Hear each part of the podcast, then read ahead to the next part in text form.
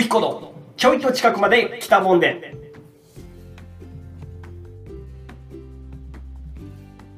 こんばんは、ウヒコこと山口隆彦です。普段は都内のサラリーマン。その正体はラジオを愛する口から生まれてきた男。どうか皆様、お見知りおきくださいませ。さて、僕がよく遊びに行く街、東京神楽坂。その神楽坂には個性豊かな人が毎晩集まるスペースがあります。そんなスペースを聞いて味わう。お耳のサードプレイスとしてこちらの番組お送りさせていただきます。本日は一体どんな人に出会えるのか。ちょいと近くまで来たもんですから遊びに行かせていただきましょう。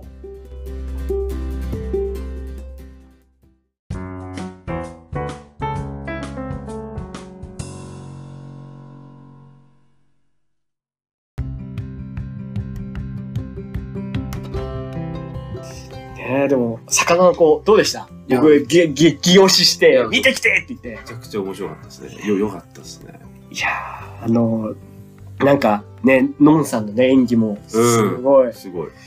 ね、良かったし、あの、なんだろう、のんさんはずっとのんさんなんだけど、うん周りがそれで自然にこううん変わっていって、うん。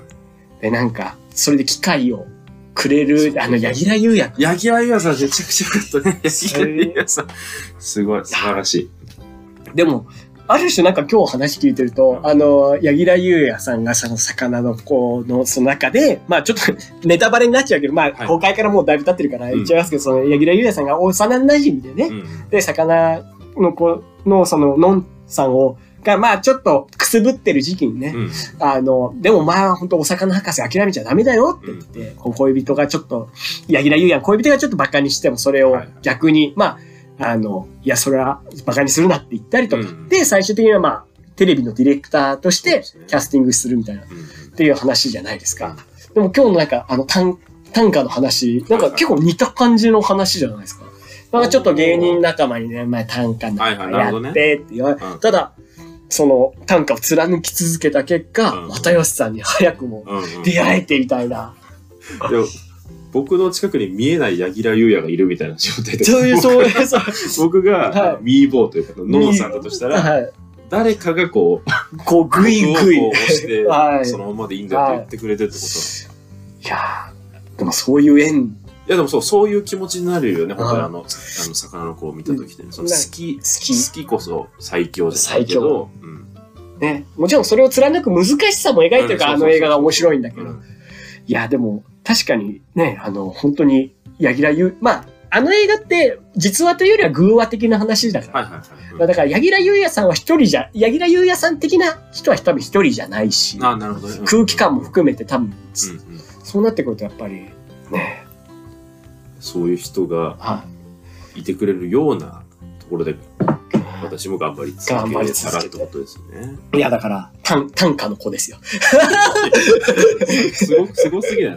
主人公すぎない？主人、短歌の子は主人公すぎるみたいな。短歌の子も、うん歴史に名を残されていたそうそうそう短歌の子それってもうあの、古今和歌集とかそういう話ですよね。田原町さんですら言われてない。言われてないから、確かにな。いやー、でも、いや、なんか、映画とかテレビドラマとかで、うんなんかやっぱ、こう刺激を受けるって多いですよね、最近めっちゃあると思う。あのー、それこそ芸人と。はい。で、えーまあ、特にコントはいをやってる人とかって、えっと、明日ネタ見せだみたいな。はい。でもネタが一本もできてないみたいな。やべえみたいになったら、とりあえず、あの、ドラマを見る。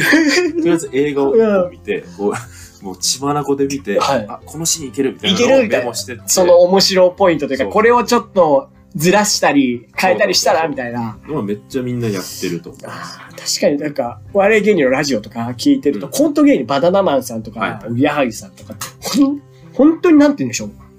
常にいろんなエンタメチェックしながらやってるなっていうのはすごい感じるんで。そうそうそううそう。ん、そっか。いやー、でも、ね、ぜひね、映画の話とかもね、いろいろ、はいもういっぱいやってるってことは、あと音楽とかもあそうですね。割と好き、いろいろ聞きたい感じですね。いやー、そうそうだから本当になんか、ジェロムさん、あとはもう、いろんな、まあ、もうすでに短歌ではある種一つ、いや、まあまあ、まあちょっとね、ちょっとゴール、本当の1、ゴールの多分、最終章っていうわけじゃなくて、多分まだ第一章、第二章って、ジェロさん的には感じる。イーストブルー編みたいいやそうそうです。ね、ワンピースで言うと。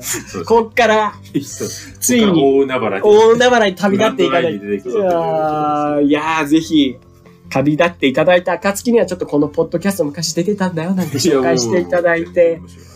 いやいや、もう本当に、いやーありがとうございます。なんか、ジェロさん、こはいうはいリスナーの皆様にお伝えしたいこととかあります、私 えっと、えーそうですね、ネタ動画を、はいえー見ていただきたいのと、はいライブに来ていただきたいというところですね。あの、ライブの情報っていうのははい、どう、基本 SNS で告知をはい。更新してて、えー、Twitter かインスタかな、はい。まあ、ノートとのブログみたいなやつとか、あの、スタンド FM っていうラジオのああ、まあはい。頻繁に更新してるわけじゃないんですけど、とかもあるので、まあ、もしそっちでアカウントある人いたらそっちをチェックしていただいて。チェックしていただいてなるほど。鈴木ジェロニモで検索したら、まあ、出て、一番上に出てくるはず。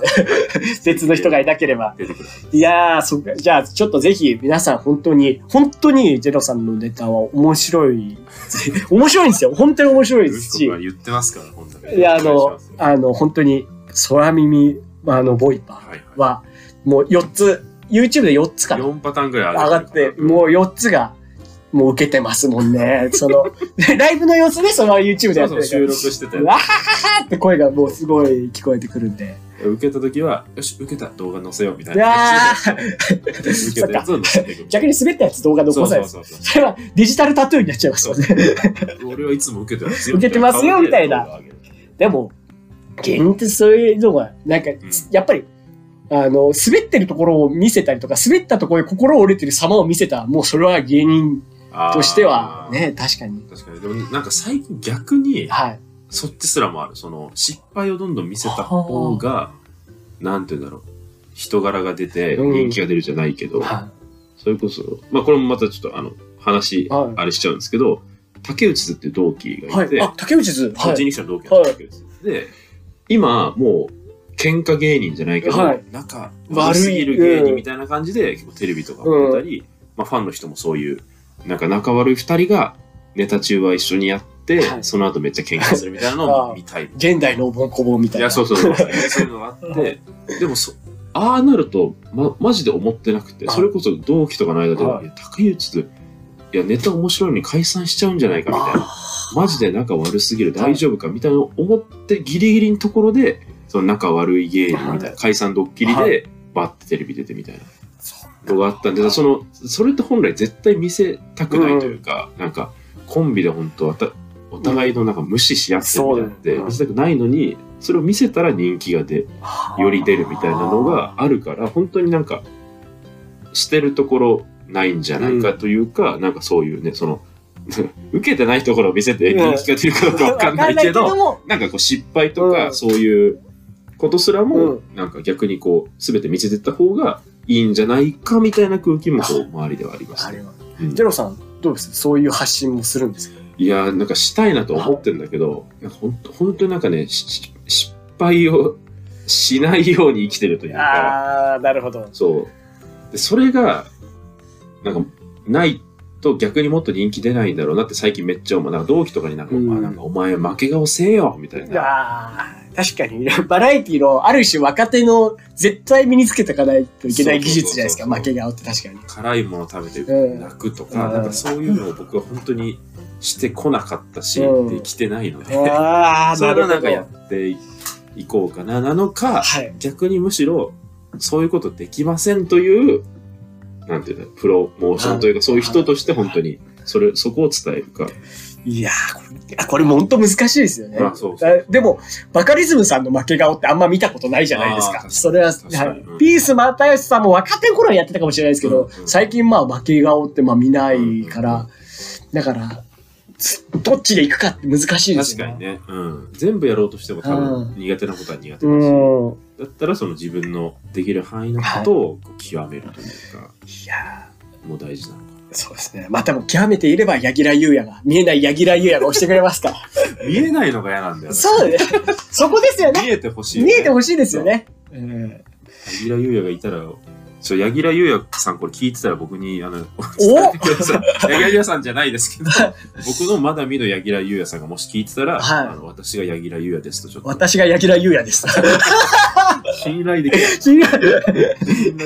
そうです。いや、でも、確かにね。なんか、まだ見ぬ、その、強烈なフォロワーがうんいるかもしれないですからね。もう本当に、ぜひ、反社以外でお願いしますよ。